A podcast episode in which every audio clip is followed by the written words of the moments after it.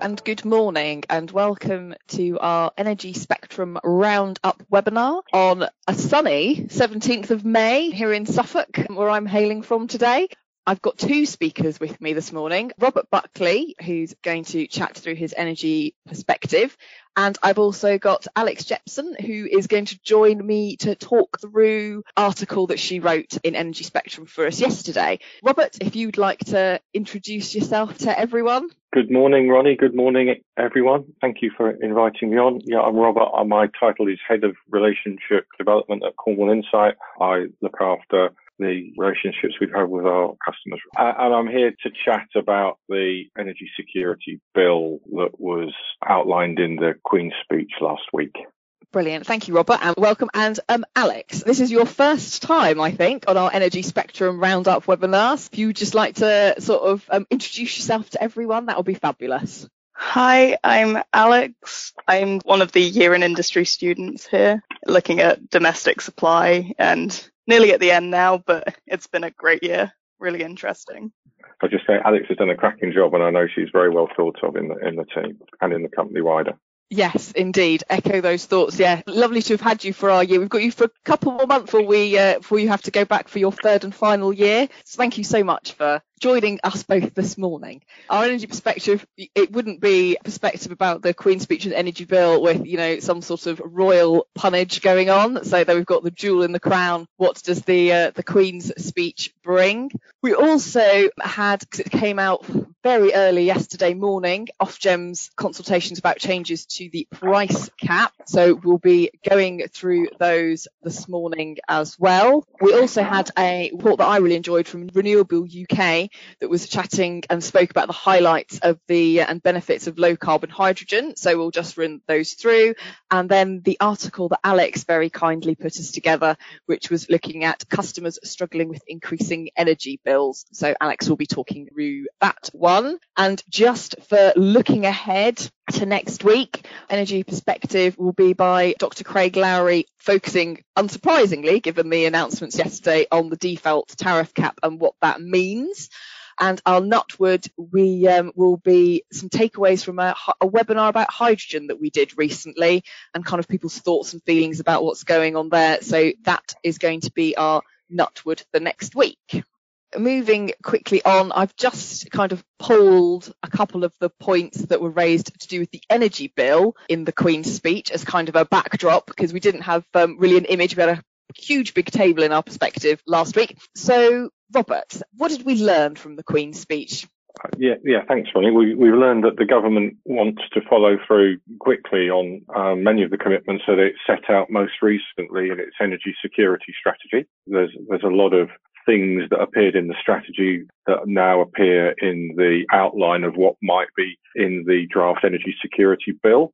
So there's things uh, to stimulate heat pumps, hydrogen, carbon capture usage and storage, competition in onshore networks, extending the default tariff cap.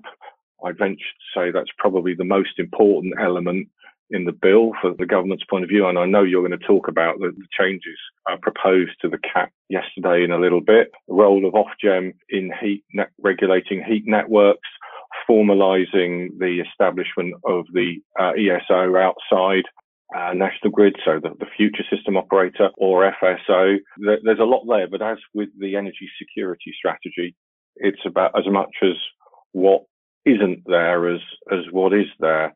Um, the energy security strategy was quite quiet on energy efficiency, onshore wind, solar, direct relief on consumer bills. So it would have been extremely unusual for something like that to have come through in an, an energy security bill. So really a continuation of, of what we saw set out in the energy security strategy, which only came out on the 7th of April.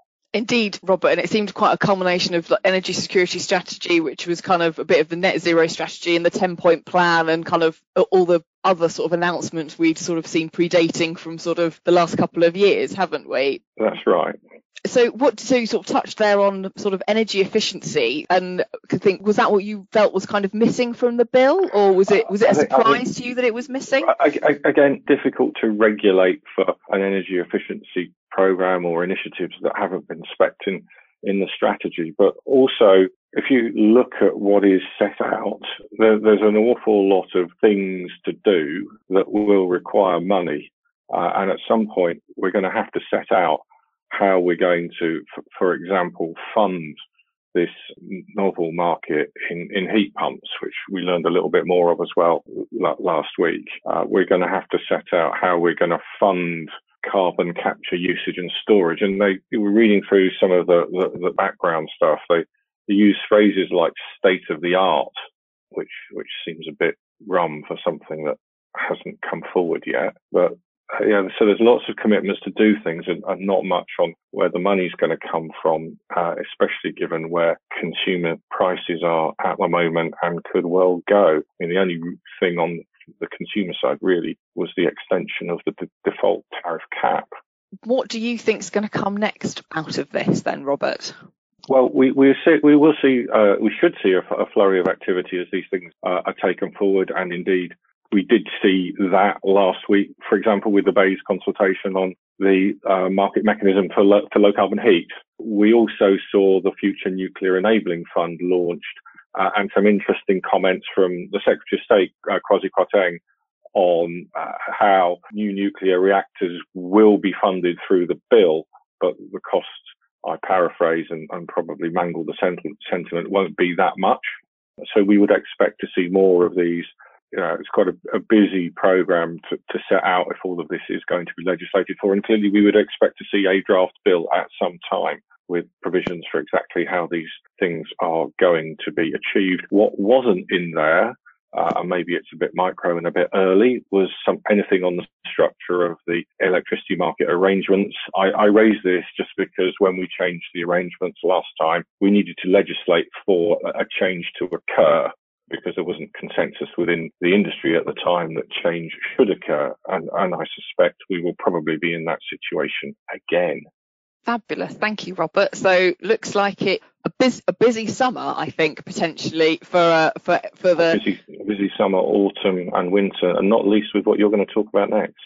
No, precisely. So, um, so thank you for for answering those questions on the perspective, Robert. So just moving on now, I've set the backdrop. We've got an image that came out of the releases from Ofgem. Basically, uh, Ofgem. Can we just say at this point, Ronnie, that it is Ofgem's chart that we've snapshotted, and we and we know how to spell electricity. Yes.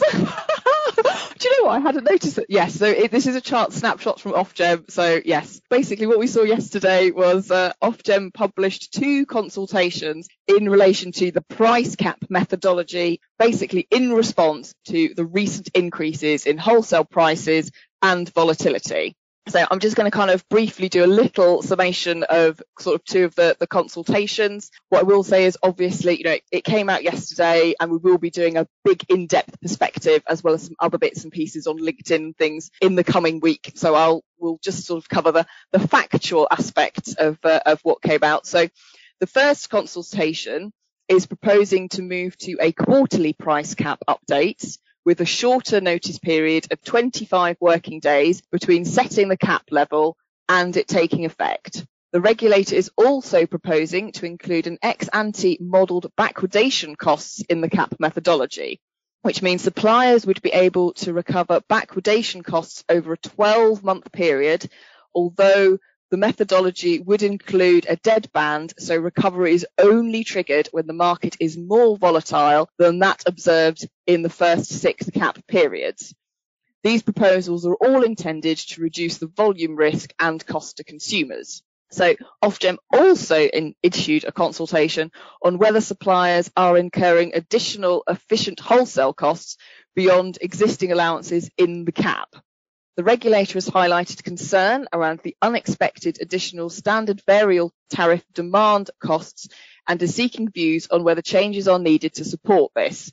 The consultation considers costs for the two areas relating to cap period 8, April 22 to September 22, and 9, October 22 to March 22, and seeks views and evidence on whether suppliers are incurring additional wholesale costs in these areas two quite technical consultations. And I think sort of our, our initial view is sort of, you know, the shift to quarterly calculations and more allowances for the costs of stranding should, should wholesale prices fall kind of, we were anticipating this, but you know, the devil really will be in the detail with great as, you know, with greater complexity comes a greater risk of unintended consequences.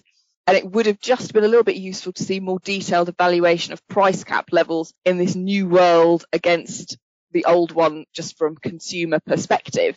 There's initial view of kind of some of our price views on LinkedIn. We will obviously continue to update everyone through the week.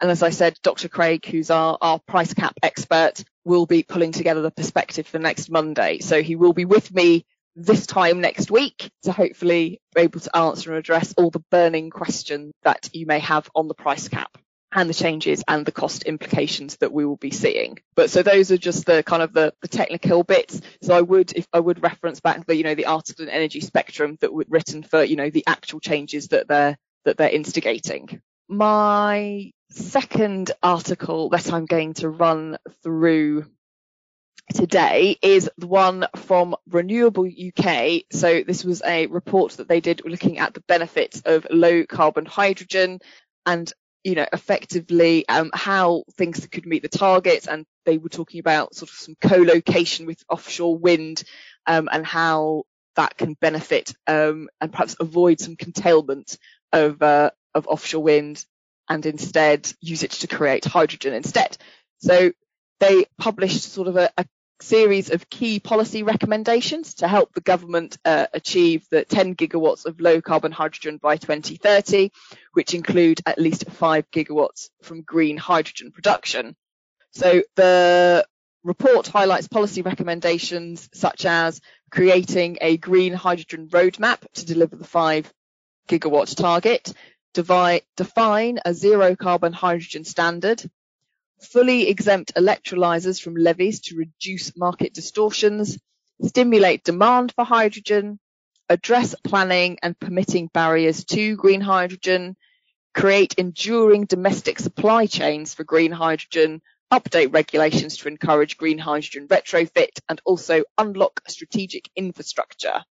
So I think it's fair to say that green hydrogen has received renewed focus in the UK following the energy security strategy, you know, these policy recommendations, it was a really upbeat manifesto, which kind of shows the growing link between an established renewable sector and a growing hydrogen sector. So again, if, I, I, I said, I found it a fascinating report to read. I really enjoyed um, looking at the aspects of, um, you know, the, the curtailment and the renewable, um, the hydrogen and how, you know, we could store hydrogen um, for use when required. So if yeah, I, I a, a good report, which is why I, I, we wrote about it, and also I wanted to talk about it this morning. Um, fab. So now I'm going to um, pass over to Alex, who's going to talk about her article that she very kindly wrote from us.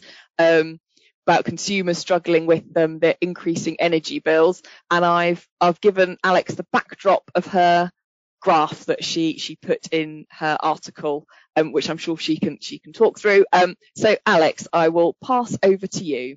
Yeah, thank you, Ronnie.